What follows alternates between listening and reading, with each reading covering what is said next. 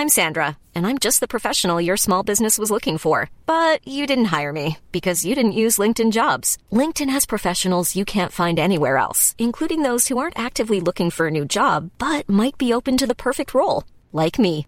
In a given month, over 70% of LinkedIn users don't visit other leading job sites. So if you're not looking on LinkedIn, you'll miss out on great candidates like Sandra. Start hiring professionals like a professional. Post your free job on linkedin.com/people today.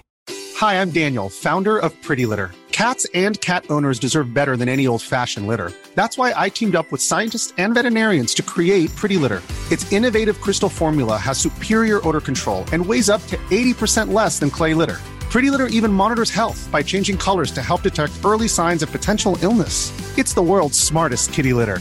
Go to prettylitter.com and use code ACAST for 20% off your first order and a free cat toy. Terms and conditions apply. See site for details.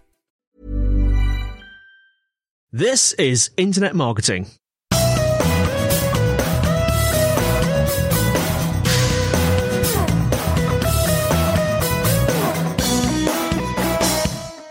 Hello and welcome to the Internet Marketing Podcast brought to you by Site Visibility. I'm your host, Scott Colenutt, and with me today is an ex colleague of mine, a consultant of Site Visibilities, an author, a SaaS software co founder. I'm sure there are other things I'm missing there, Martin. It's Martin Hayman. Welcome to the podcast. Hi, thanks for having me, Scott. Good to finally be on. and good to catch up with you. Martin and I were just saying that we haven't spoken in a little while. Martin's worked as a consultant at Site Visibility, uh, for Site Visibility for a while, but um, he's been off on many other ventures, and um, I'm sure we'll talk about a lot of them in today's podcast. So it's nice to just have a little bit of time to sit, catch up, talk about marketing, SEO, and the world over the last couple of years. Specifically, we're going to be breaking down today using SaaS software to surface SEO quick wins. So as I noted, Martin is a consultant, the founder of Wild Sprouts, but also Martin is the co-founder of two organic search software tools. They are Twylu and Rank Caddy, and we're going to be discussing the growth of those tools and the challenges and successes and the journey in building those tools. Martin, I gave a brief introduction to you there and talked a little bit about some of the things that you do. Is there anything more that you want to add? Yeah, so I've been in the SEO world for for about 13 years. Uh, like you say, I'm an author of a book called The Organic Advantage, which was it was a number one bestseller in multiple categories on Amazon. Um, I've been back and forth a little between in-house and agency over the years, and yeah, I went freelance about five years ago. And as I built a team of partners and freelancers around me, I transitioned that into an agency, I think about three years ago, nearly three years ago. And that's when Wild Sprout was born. Wild Sprout's an online marketing agency whose main focus is e commerce. So until 2020, that was me. And then COVID hit, and I lost a couple of really big clients. They were in industries that were really rocked by COVID. And I found myself, or so I thought, with a bit more time on my hands. And, you know, 2020 was tough, but it did give me the opportunity to create Twylu and Rank Caddy, which is something mm-hmm. I've been wanting to do for ages. And yeah, like you say, Twylu, um, Twylu and Rank Caddy are things that have been built since then. Twylu is a tool that makes internal linking much, much easier. And Rank Caddy is a, a rank tracker, which we're about to launch, and uh, that has additional tools and actionable insights as well. And I've been lo- loving working on the SaaS side of things. So you know, who knows what the next five years looks like? Yeah, and it's interesting. So you mentioned there that it's something that you always wanted to do, which leads me into kind of where I wanted to start the podcast today and just catching up with you. We were last colleagues maybe eight or nine years ago. It was a long time now. But as I mentioned, you've been a consultant at Site Visibilities through your Wild Sprout brand for a while but I didn't really know when Twylu and Rank Caddy came onto the horizon for you. So I'm really interested in that journey because I've spoken about it on the podcast before that I meet a lot of people in marketing, particularly agency side marketing, and they get burnt by really how dynamic, how busy it is. And so it starts to become this, it starts to become a goal to take some kind of business or livelihood into their own hands and the dream almost is to build a SaaS product or some kind of passive income stream, something I've talked about very recently on the podcast. For you, what was the goal with Twylu and Rank Caddy? And You mentioned about always having that goal. When did that goal start to come onto the horizon for you? I think it was about uh, scratching my own itch. So mm. I think that's often the case with with some some new tools that are created. So, uh, for example, with with uh, with Twylu, for a long time, I was doing internal linking audits and recommendations manually, mm. and I'd find myself just buried in spreadsheets. And you know, it takes a long time, and it's probably why some people swerve it, to be yeah. honest, because it is time intensive. And I'd wanted to build something to to automate the whole process and just make things easier. Uh, so yeah, I think and a similar kind of thing with Rank Caddy. I can go into reasons why we created that a bit more, but you know, it, again, it was to scratch my own itch. It was kind of something that was missing.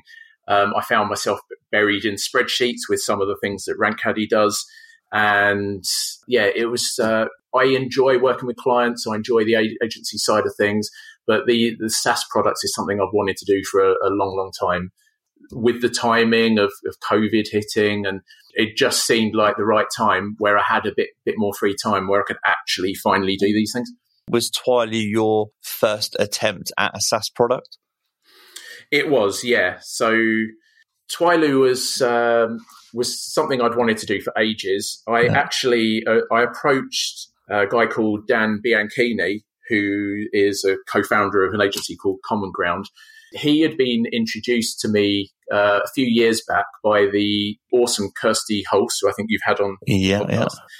And uh, yeah, he he's got a similar background to me. He's got good technical SEO experience. He's been in the game about the same amount of time. And I started talking to him about the idea, and we just decided to to do it together.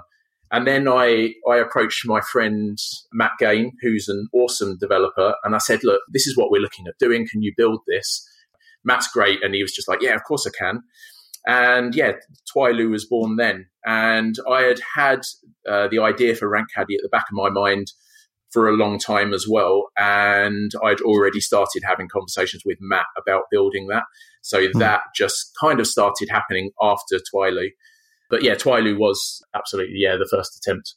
So I'm already learning some lessons and figuring some things out here, Martin. So there are things that are eye opening for me and I think really good lessons for the audience and for me to take away. So the first is just about scratching the itch, which I think is really important just in marketing and any creative industry is you, you identified something that you were spending time manually on.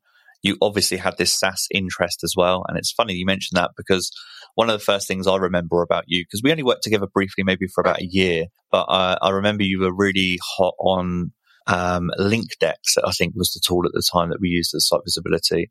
And you were probably the most experienced person using that in our company.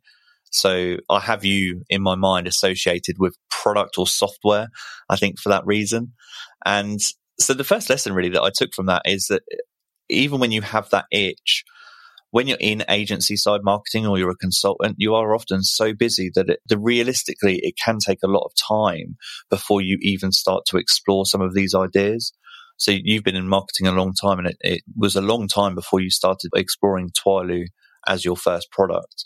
And then you mentioned that there was the pandemic that happened and that gave you a little bit more free time to kind of launch and explore that first SaaS product.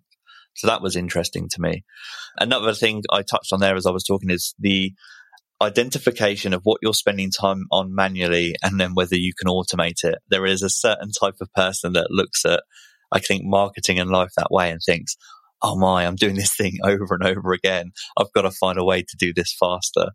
And so I just think, you know, if, if there's anyone listening out there and you're, and you're spending your time doing those things manually and thinking there's got to be a better way, I don't know if you agree with this, Martin, but the answer probably is yes, there probably is. Especially uh, when you're buried in spreadsheets, I think. yeah. I think I think if you if you're finding yourself, you know, buried for days in spreadsheets, there's probably an opportunity for a tool there. Mm. And then the third thing, Martin, is that networking there you know, not everyone is particularly well networked. And um, I'm not just saying this because you're on the podcast, but you're a particularly nice person. You're a good person. And that's something, well, you know, you. one of the, one of the reasons that I wanted to, uh, and I'm enjoying having the conversation with you and I wanted you on the podcast and was willing to have you on the podcast is I know how much of a good person you are. And kind of your openness, transparency, humility is probably the word that comes to mind. And so, you know, you just mentioned two people there that were maybe critical in the role of the development of your first product, Kirsty Hulse. I can't remember Matt. What was the surname? Sorry. Uh, Matt Gain. So yeah. Kirsty introduced me to Dan. Yeah. yeah, Matt, Matt's been a friend for a long time. So yeah, I just wanted to point out some of those key lessons first before we go into talk a little bit more about Twylu. I think we spoke there a little bit about where the idea came from. And I assume here, and do correct me if I'm wrong, that um, again, you noticed the importance of internal linking for organic search. You mentioned you were doing things manually. I assume in something like Excel or Google Sheets at the time. Yeah. Yeah, yeah Excel. And then you thought there's got to be a better way. And that's where you started the idea for the product. So when you have this idea, where did you start? So are you starting to sketch things down? Do you start researching for other products and whether they exist? What's kind of your starting point?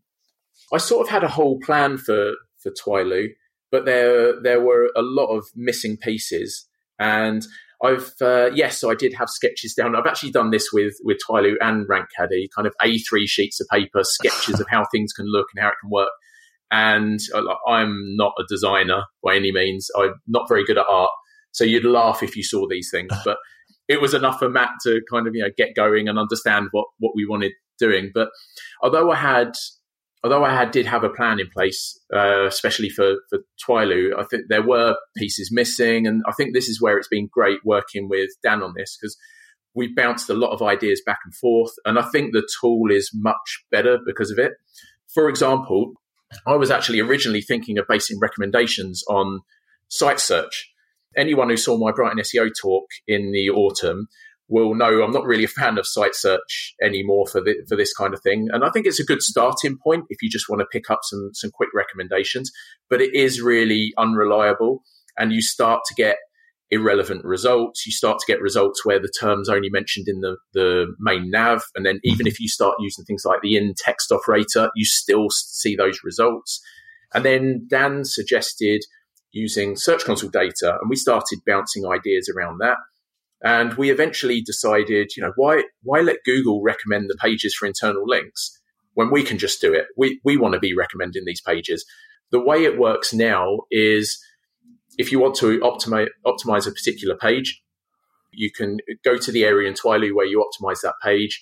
The Search Console data is pulled in to pull in the top terms related to that page. And then we we're not a regular crawler. We kind of process all the HTML as well. So what Twylu will then do is go off to the rest of the site, find mentions of those terms. Mm-hmm. Mm-hmm. It will then look for pages that mention those terms but don't yet link to this page, and it will surface those as opportunities. And it will show the, the kind of sentence or paragraph uh, with that opportunity in as well, so you can see the context around it to see if it is actually a good opportunity or not.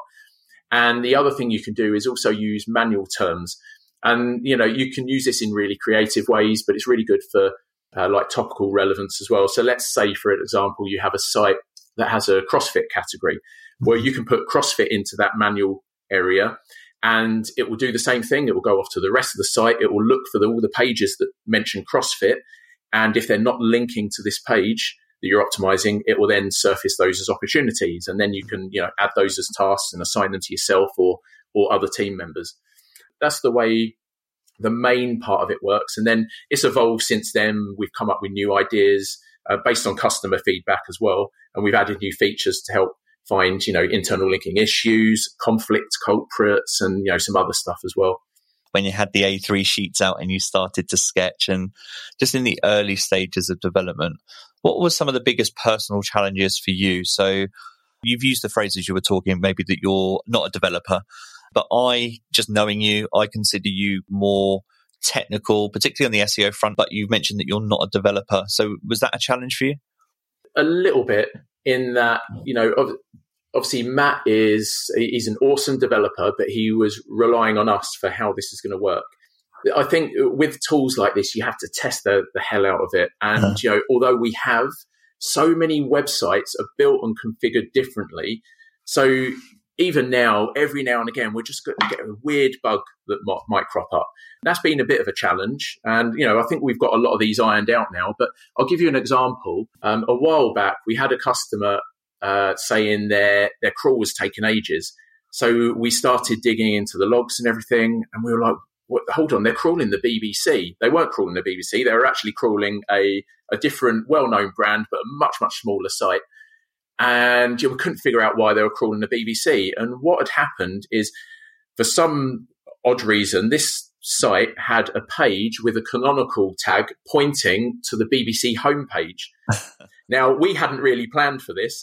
So it sent Twylu down a rabbit hole and it started trying to crawl the whole BBC site. Uh, so, you know, we've we ironed that out. We fixed it. It now ignores external canonicals, including subdomains. But you know, every now and again, weird little things like this will crop up, and I think I think that's going to happen. Uh, that so that's that's been one challenge between the kind of SEO and the development crossover. Honestly, for me, one of the biggest challenges has just been life since COVID. So back in March 2020, around the time I wanted to start building this, that was around the time I lost those couple of big clients, and um, you know really wanted to do this. Then got hit by COVID. Um, my wife and I both did, and you know I've normally got pretty solid immune system, but even not me for six for a couple of weeks. I was I was in bed for about a week and a half, and even after that, so I think like a week or two after I'd recovered, I went into the garden and I did, I think it was a 12 minute kettlebell workout. And it took me 15 minutes to get my breath back. Wow. So, you know, I still wasn't right for a while. And I'm fine now. I feel great now. But my wife is still suffering. So she's one of these unfortunate long COVID crew, and uh, she's been she's been really struggling since March 2020. She still can't can't even go for a walk, and for about four months of 2020, she was she was bedbound. So that kind of flipped life upside down for us. So whereas I thought I was suddenly going to have quite a bit of free time to work on these tools and everything like that, suddenly I found myself getting up in the early in the morning, doing a bit of work, then homeschooling, and then you know doing a little bit of work in the afternoon. And then I think for a good four or five months, I was consistently working till two, three a.m. The problem with that is, I mean, I think we all know the importance of sleep. I, on two occasions, I made myself physically sick and put myself in bed for a day. So that that wasn't working out. So no. I think one of the biggest challenges has been trying to just get that new routine. And you know, things are much better now. I still I still have to do a lot of those things. So still, you know, doing the school runs and then then I work in the mornings, then I do the school run again, and then I'm with the kids for the afternoon. And then, you know, after dinner and putting them to bed, then I crack on with work. But I try to go to bed when it's still night time now and not yeah. when it's, you know, 2, 3 a.m. But uh, yeah, that kind of kind of wiped out the idea of suddenly having a lot of free time. So it's that's probably been the biggest challenge. But uh, yeah, got through it, and uh, you know the routine is much better now. But I'm sure you know, well, I know for a fact I'm not the only one who's who's struggled since that kind of early 2020 mm. time. Have, have all of those experiences changed your either attitude or goals towards what you want to do in marketing and in work? I, I don't know if if that has, I mean, it's made me realize that being flexible is kind of an absolute must for me. But I think aside from the the difficulties over those you know nearly two years, I think just working on the SaaS stuff has has really perked my interest even more on that side of things. So mm.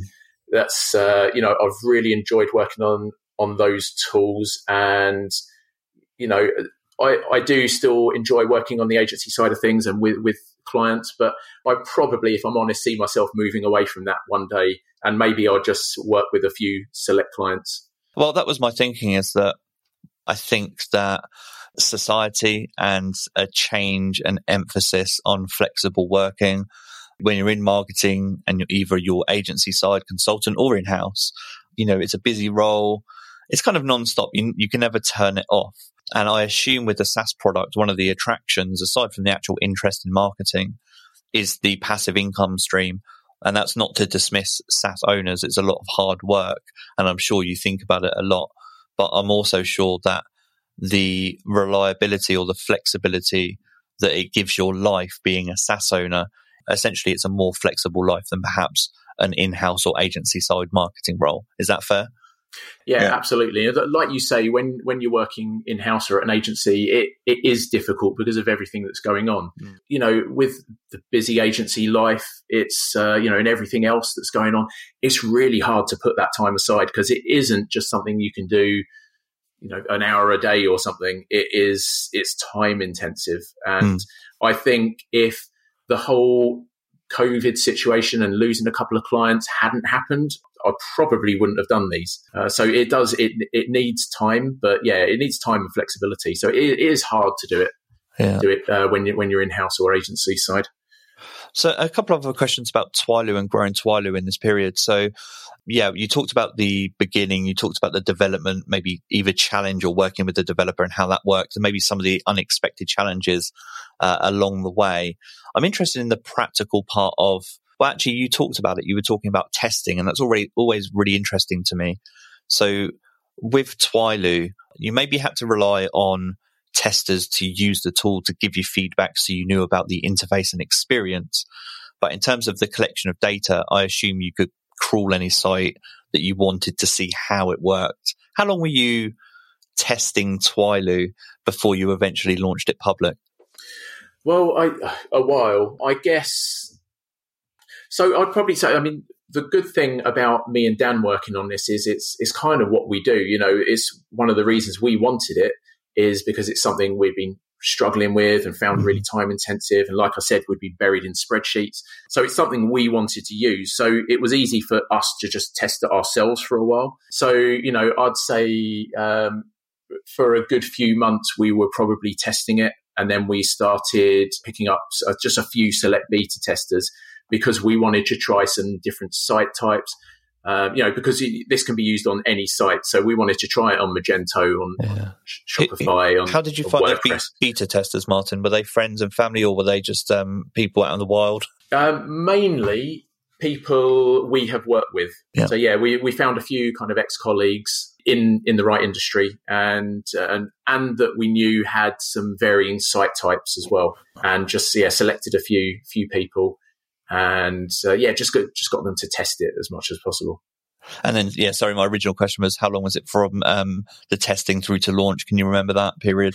I think that was probably another few months. Yeah. So we, you know, we we obviously started building early last year, but we didn't launch till end of last year, beginning of this year, mm. um, as in a, a, proper launch. So we had a, just a couple of small beta phases, and then yeah, and then and then launched it properly. Then I guess moving on to where we're at today. So on the topic of SEO quick wins, and essentially you use this tool to make the process of internal linking and the suggestions around internal linking more efficient to improve organic search performance. So um, this is the, the part where you feel free to self promote and a little bit more if you want to, and blow your own trumpet because uh, I'm interested to know. Have you got maybe one or two examples of how Twylu has helped someone achieve that, how it's helped identify quick wins, maybe for internal linking, and then maybe the results from that? Yeah. So uh, for me personally, yes. I mean, it's, it's, still quite early days. So yeah. I think it's felt felt uh, quite early to start tapping up customers for for case studies of their clients and things like that. But we probably should start talking to them soon. Um, but yeah, even personally, like I use it myself. Dan yeah. uses it. I've recently seen some great results on a couple of e-commerce sites I'm working with no. where internal linking has been a big focus. But, you know, we know internal linking has an impact, right? And I mm think mm-hmm. there's a ton of case studies out there to show why you shouldn't be skipping this. And I think a lot of people still do. And that was a really interesting thought coming into this is that, and I agree with the comment there. And I was thinking, well, why do people skip it? And I think the reason is pretty much taking the conversation full circle about Twylu it's because it, I've noticed for me, it can be a real pain in the ass to do it manually, even semi automated. If you're smart enough with Excel, it's still time consuming and you sometimes still debate the trade off of the time investment versus the result. Whereas it's one of those things that you would definitely do more often if you know you could make it more efficient, which has essentially been your goal here. Yeah, absolutely. I think yeah, I think there's a there's a little mix of some people just not understanding what the next steps are and what they need to do, mm. and even the people who do know what they need to do in Excel and they've got some good templates created where it does save a little bit of time. It is still time intensive. There's still a lot mm. of cross referencing and manual work, and uh, yeah, it, it's just one of those one of those things where you know sometimes the time intensive stuff like that and the, the not so easy stuff to do is is often uh, often skipped. So, but it, but we know how important it is. You know, people are, especially recently, I think people have been banging on about how important internal linking is. Even people at Google talk about how important internal linking is. Mm-hmm. But you know, some people are still still swerving the time intensive work. uh, so for our listeners at, this point, we're going to link to Twylu in the show notes so you can check that out and obviously contact Martin and explore the tool yourself. But we'll probably move on from the Twylu part of the conversation now and move into, uh, I know, a more recent development in Rank Caddy. But one final question just on Twylu for anyone that is interested in that, wants to go check it out. Maybe what's on the horizon for you at this point? You said you still feel very early on in your journey. What are your goals maybe over the next year or so for that? I, I think we just want to to continue. We've we've got a backlog of ideas where yeah. we want to. Some of them are small and just build upon what's already there because we want to make it as useful as possible. And some of them are bigger ideas that will just bring kind of new features and things like that. Um, but initially, we want to to work on improving performance and, and things like that, so we can get crawls running a, a bit quicker. Uh, yeah, but we just want we want to make it uh, as quick, as seamless, and as easy as possible for uh, for people to use. So I think one of the, one of the next things we need to do is just make the whole journey a bit easier. So we're going to start adding some more uh, kind of visual tool tips and things like that, just so yeah. people know exactly where to go and what to do. Mm. Uh, but yeah, we have got a we've got quite a hefty backlog of, of ideas and things we'd like to implement. So there's, there's definitely more coming. Excellent. And uh, leading me into uh, Rank Caddy, and I say it slowly because coming into the podcast, I was even thinking about it before bed last night. For some reason, I've got it in my mind as Rank Daddy, and I know that's really, really funny, and it's just it's totally weird, and so I've got to be really careful to just make sure I use the right. Rebrand comes. Yeah, yeah. so, um, so with Rank Caddy, uh, uh, yeah, I'm just interested to know a very similar kind of starting point as with Twylu when did that idea start to come to fruition? What drove you to kind of come up with that idea? Talk me through that. Yeah, so I mean, it, it was around the same time as the the Twylu idea. I'd been talking to Matt anyway about building a rank tracker, and you know, it's it's not an obvious idea. It's quite a competitive space. Yeah, I've got I've got a note in front of me to say that yeah. it's probably one of the most competitive spaces you could enter. That's what I was most surprised it is. by. But again, it was about scratching my own itch, and it was about right. frustrations I had. So okay. I I didn't want to just build a rank tracker because you know I, a lot of them do different things, but some of them are just rank trackers. So I wanted to build something that uh, that aligned that with really actionable insights, but that was also affordable and this, you know, nothing against other products because most of them do things differently and they have, mm. you know, d- different features. But honestly, I've always found rank tracking expensive. Yep. And, you know, I have a client in the US who was, they were using a rank tracker. I won't say who. Mm-hmm. It isn't cheap. And I said to them one day, I said, look, what, what do you think of the rank tracker you're using? And they, they said, crap. They said, we don't get anything from it. We have no idea what to look for. Uh, you know, we don't really get any insights from it. It's just we just get lost in there. So we we don't even check it now. We've stopped checking it. I wanted to create something that was not only affordable, but that also had additional tools that were really actionable and easy to use. So, you know, we built Rank Caddy. We're, we're just in an early beta phase with that at the moment, but hopefully yeah. launching that to everyone really soon. Although I suppose for some listeners, it would have launched ages ago. Who knows? yeah. Uh, so I am interested. That one, Rank Caddy sounds a little bit more complicated in my mind to execute than Twylu. Uh, am I right in that assumption? And maybe could you talk me through, yeah, maybe some of the challenges in building that, and uh, yeah, just talk through that process about how you've how you've started to build the product. The, one of the challenges is it, it could go in so many directions, and mm. what we don't want to do. We don't want to be a tool that does everything. Um, you know, um, we've we've come across tools of falling into that trap before. It's not what this is about. So if I if I start from the beginning, yeah, initially yeah. it was just broken in broken into two parts, and that was the rank tracker and the data dive. And again, I had one of my really crappy diagrams on an A3 sheet of paper that looked horrendous, but it was all there. I knew exactly what I wanted it to do. And with the rank tracker, I wanted it to be as useful as possible. So rather than just being a rank tracker, what quick wins can we show you, and mm. you know what can you actually do with this info, and just make make all the the filtering and everything just as simple as possible. Show show conflict detection, uh, find opportunities. Uh, ju- yeah, just make it as useful as possible. Uh, and then for clients, I was often blending uh, Search Console and GA data. So, you know, when, when you're in Search Console, it's very hard to align stuff because you're always clicking back and forth between pages and queries. Mm-hmm. And even when you bring that data into analytics, it's very hard to combine the data. So it was one of those things again where for clients, I was pulling everything into spreadsheets and doing lookups and aligning everything. And it was really time intensive, but it was a way to find some insights and opportunities. Mm. So uh, that's why I wanted to do the, the data dive area. And that was just the starting point of that. So we blended that data, starting point, and then started building uh, loads of quick win actions off of that using uh, filtering. And we also pull in other things like on demand, on page optimization details via page scrapes and things like mm-hmm. that. So we're, we're trying to make everything as easy as possible. And yes, sometimes it does require digging around the data. I think that's going to be the case for, for any tools where you're looking for, for insights and you want to get the most from it. But we're trying to make everything we can just a one button click opportunity yeah. finder. So, you know, we want to look for this opportunity, click, here they all are. Uh, you know, and then we've expanded from there to build things like really flexible alerts, and you know, there's more coming too. But we have got to be careful not to fall into the trap of let's do everything because you know we're not trying to be the next Ahrefs. Um, mm-hmm. You know, we're not a crawler. We we just you know a, an actionable tool, and we want to surface you know low hanging fruit, quick win opportunities, and just things that people can actually put into practice. I think the thing that's going through my mind, and one of the challenges that I, um, I'm trying to imagine myself in your shoes, and one of the challenges that I think would come to mind for me is knowing from a marketing perspective who to market with that product, because uh, the way it always feels to me is that the greater the range of the product features, sometimes that lends itself to more corporate companies and it sounds more like RankCaddy is aimed towards kind of SMEs or medium sized businesses. How fair is that? Is that accurate at all? Um, do you have to consider that?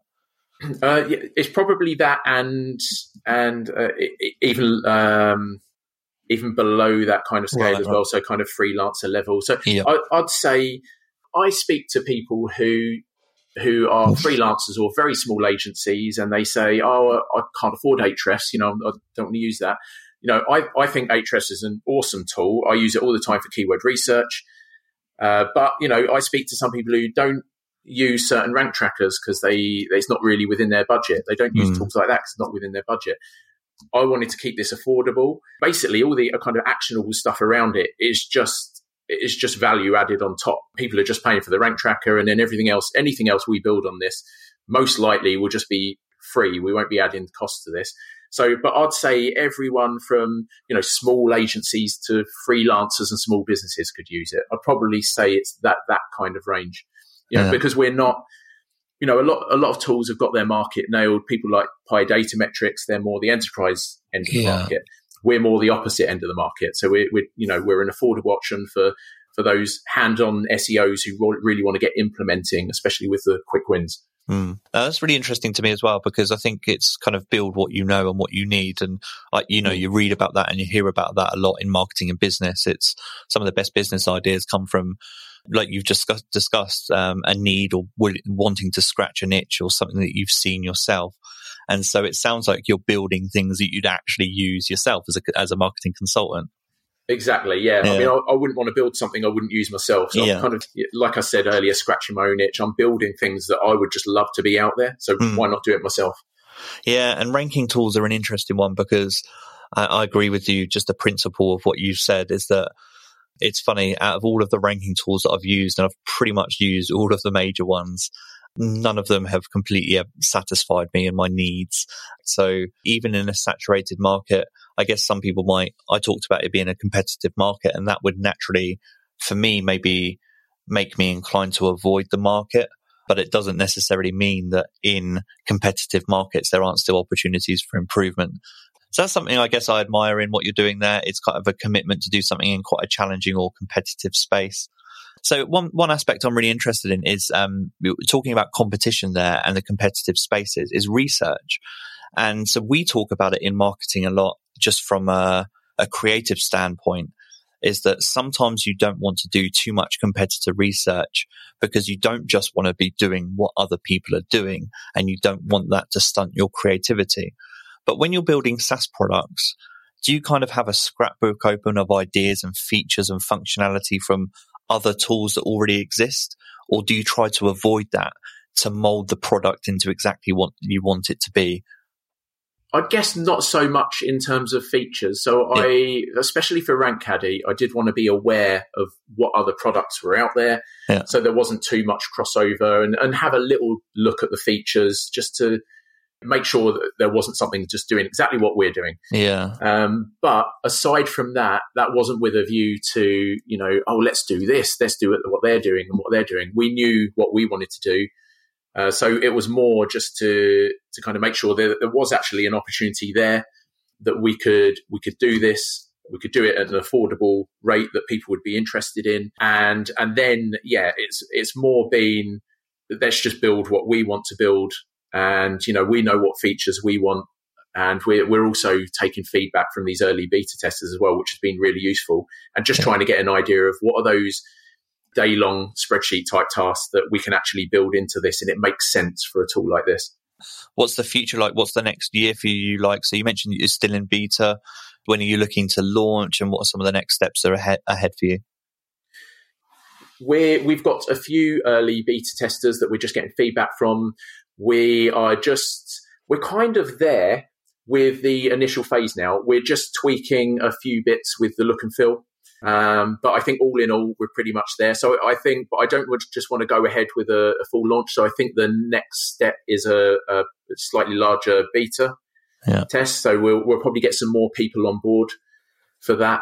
And, and then I think maybe a couple of months on from that, I think once we're happy that, you know, we've ironed out any bugs or anything like that, and we've made things as useful as possible and as easy to use as possible, then I, I think we'll go full steam ahead and launch that. And again, uh, RankCaddy and all the details for where to find out more about that or connect with Martin on that. Uh, whether you want to access the product, you know, maybe if there's beta tester opportunities, I'll add those to the show notes later. I'm going to move on to just outside of your own products now. So going back to the topic of surfacing marketing ideas using SaaS products and specifically in SEO and SEO quick wins.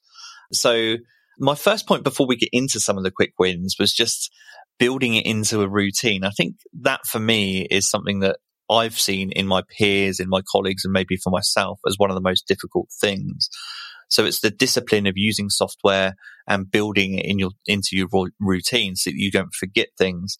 I'm just interested to know you that someone that's um, obviously interested in quick wins, but also just has quite broad marketing and SEO experience. How do you do that? So how do you build the identification of quick wins into your routine?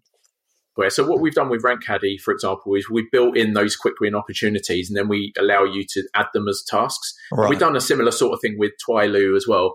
So people can start building a process around it. Even if you're just using raw data, you're not using software at all. You should really be scheduling this sort of work in early and, and mm. then fairly regularly as well. So, mm. for example, during an audit phase, if you're working with clients, the next step should be quick wins and low hanging fruit. Yeah. And then as data updates and changes, which depending on the site, it may do quickly or a little bit slower, then you should be looking at that again and again and scheduling that time in. I think too many people get caught up sometimes in like the shiny things like core web vitals instead of focusing on the, the basics and the quick wins. And they often mm. skip that because they think you know, something big's coming or let's work on this big thing. And, you know, as we've seen with Core Web Vitals, often it isn't as big a deal as, as people think it's going to be.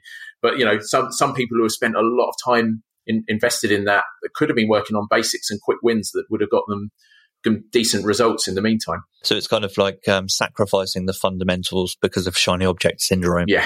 Yeah, no, that makes a lot of sense. And then speaking more broadly about SEO quick wins and maybe some of the software that you've used yeah, maybe far away. What are some of the things that you're using and the quick wins you like to identify most and you think have the biggest impact? Maybe talk me through some of those. I've jotted down a list of, of nine that I can give you if Thank you, you so uh, want me to run through those. yeah, please do. Yeah, I'm really interested to, to see kind of the tools you use, the things you identify, the things you look for. Yeah, so the so the first one I've got here is um, you know you might not necessarily class it as a quick win, but I did want to start with this because I think it's really important. I just mentioned it, and it's something that people skip a lot, and that is just do the basics. So things like title tags, header tags, content, internal linking, and so on. like I said, some people are so focused on the next buzzword that you know they often neglect the basics. So you know, when was the last time you just ran a you know a thorough audit? And mm-hmm. you know, there's going to be a lot of quick wins in there. So I think people should just initially, if they're not already, just go go back to basics. And then number two is low hanging fruit. Again, it may seem obvious, but some people un- seem unsure what to do with them. So some people are aware that you know they might be looking at all of their terms are in position 4 to 20. I like to look at 4 to 30. I like to broaden it out a little bit. Um, but, you know, with those, you can start looking at improving on page optimization. Again, you can improve internal linking. You can improve the content. But when it comes to content, you know, be honest. Is this content great compared to what's already on page one? And, you know, if, if not, make it great. Uh, number three is update old content. And, you know, we're looking at older evergreen content here. So keep it up to date, improve it, especially if it's been dipping off. Uh, one tool I love for this kind of thing, and you know, also the content I was talking about in the last point is uh, Surfer. That's surferseo.com. And what Surfer does is it pulls in data from Google's NLP API. It then also scrapes the ranking results for a term and it blends all of that data together. And it then gives you a content editor and, and shows you things like you know how roughly in what range should your content be lengthwise right. what sort of terms should you be mentioning what topics should you be talking about what should you be using as potentially sub subheadings and so on and you know even if you're just using that as a guide sometimes that can give writers um, a, a, really good guide on you know the things they should be talking about, the topics they should be covering, things they should be mentioning that Google might expect to be in a page ranking for X. So I get mm-hmm. all my my writers to use Surfer. So that's that's if you haven't seen that already, that's a great tool to check out. Uh, number four is trim the fat. Do you have waste pages that drive no traffic? Maybe over the last three six months, and there's always an opportunity, I think, to remove or update and improve old content. And it does it depends on whether there's an opportunity, you know, whether it's outdated, and so on. But I think the less waste you have on a site, the better. Mm-hmm. And I've seen this time and time again with clients where they have loads of content that's five years old and it's about something that happened back then. It's completely irrelevant now, and you know they they're kind of wary about deleting anything. Yeah, that's it. That's that interesting. driven any traffic for years. well, that's that's just one quick question I was going to ask you there. So it's interesting you touched on that because uh, it's something I hear about and face a lot too. And I think there's maybe like a vanity attachment to things that have previously written. People in marketing maybe don't like to see content where time of some time or money has been spent in the past to then sacrifice it. Uh, I'm, I'm assuming that, but because you've brought it up, you face that question, you face that argument sometimes. How do you end up convincing someone to remove some of the content they've created previously? I've absolutely come across that. so yeah, so sometimes you do get people saying, "Oh, but I wrote that. I spent ages on that." Yeah. Or, you know, I'm a bit worried about removing anything. You know, because uh, you know we don't want to see any dips in traffic. And it, uh, normally, it just comes down. Sometimes it's a bit more of a challenge. Some mm. people are uh, fairly accepting quickly, um, but normally, I think you can you can convince, prove a lot of things and convince people often with data. Yeah. And th- I think this is one of those things. So if you can show people, look, this hasn't driven any traffic for, for two years, it's absolutely no good to you whatsoever. It's poor quality, doesn't drive it, even drive any impressions. It's doing you no good whatsoever. It's irrelevant. Even if someone landed here, it's no use to them whatsoever. I think if you can show everything with that, that kind of data and reasoning, then I, I, think it's fairly easy to convince them. But still, there are there are a lot of people that just have a lot of waste on their site, and they do sometimes take a bit too long to to get rid of it. And it you know, and it can help getting rid of this sort of thing. If we if we've got search engines crawling content on a regular basis that's more important rather than all this waste, then yes, it absolutely helps. So mm-hmm. I, I think the more the more you can trim the fat, the better. So number five is stealing featured snippets. And there, there's a few tools that can help find these opportunities. So, you know, you can do some filtering in the likes of Ahrefs again yeah. uh, with this sort of thing. We're we're about to make this uh, just a one button click in RankCaddy oh, to, nice. to show these opportunities. So again, it's back to that. Just try and make as much as possible, just one button click. Um, and what you're looking for here is keywords where you're already on page one.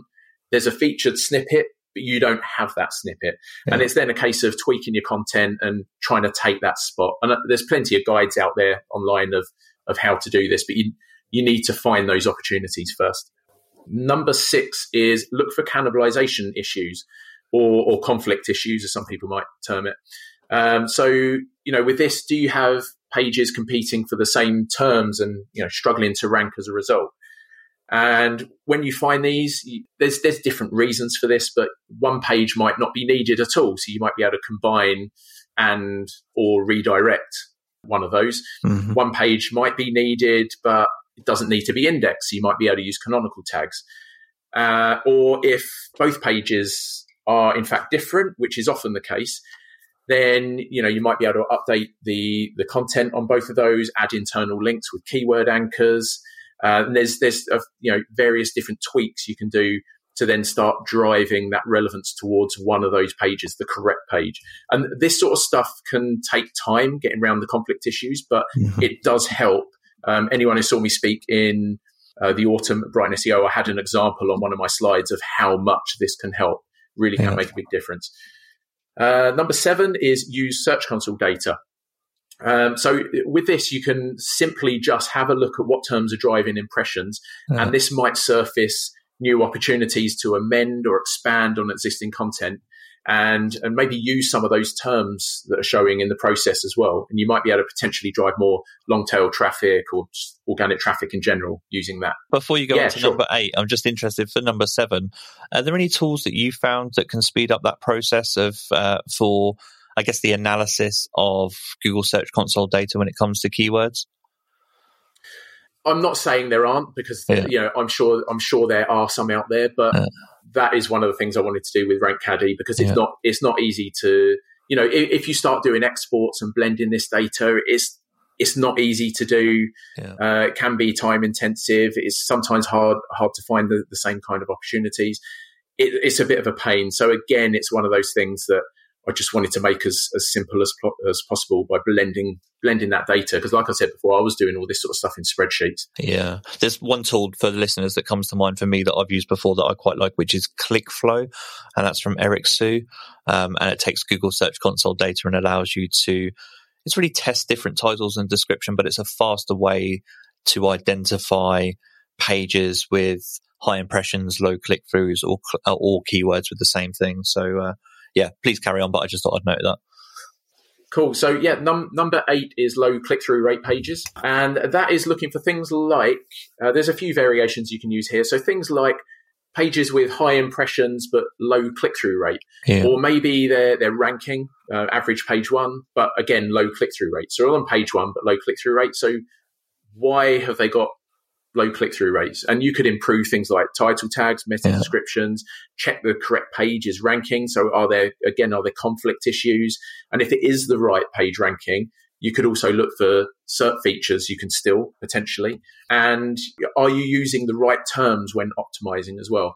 And like I said, you can find these sort of things in Search Console, but you don't get the pages and terms aligned in one view. So, you know, it's one, again, one of the reasons I, I wanted to do that in RankCaddy.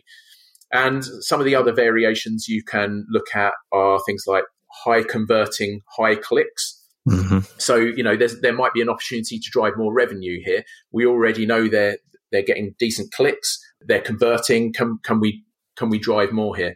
High. Then there's high converting low clicks. And again, it's then asking, well, why have they got low clicks? You know, we know they, these convert. Can we drive more clicks and therefore mm-hmm. more revenue to these pages? And then finally, uh, low converting high clicks. Mm-hmm. So why are these low converting? You know, is there is there maybe a CRO opportunity here to to drive more conversions?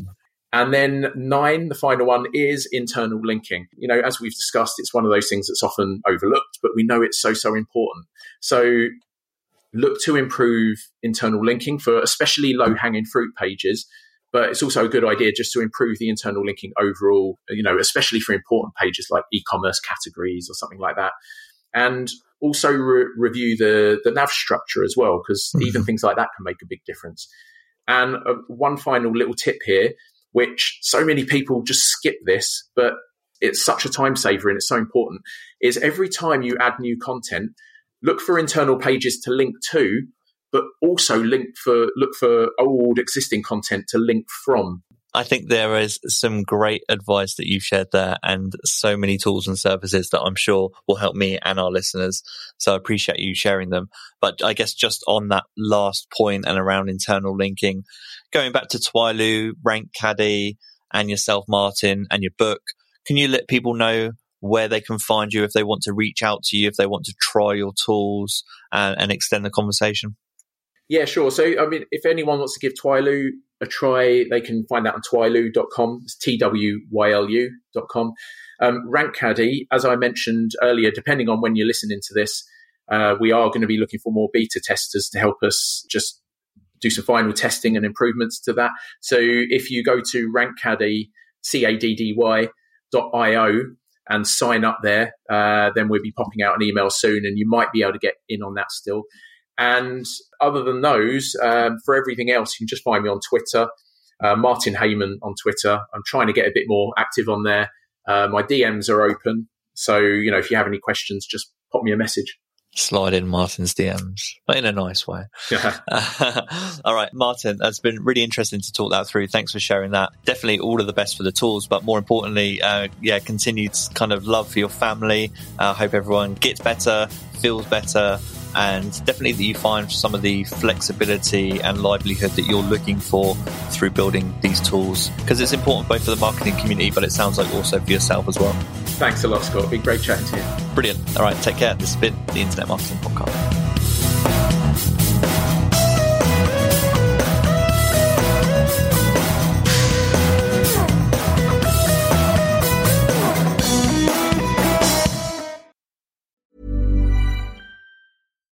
Hi, I'm Daniel, founder of Pretty Litter. Cats and cat owners deserve better than any old fashioned litter. That's why I teamed up with scientists and veterinarians to create Pretty Litter. Its innovative crystal formula has superior odor control and weighs up to 80% less than clay litter. Pretty Litter even monitors health by changing colors to help detect early signs of potential illness. It's the world's smartest kitty litter.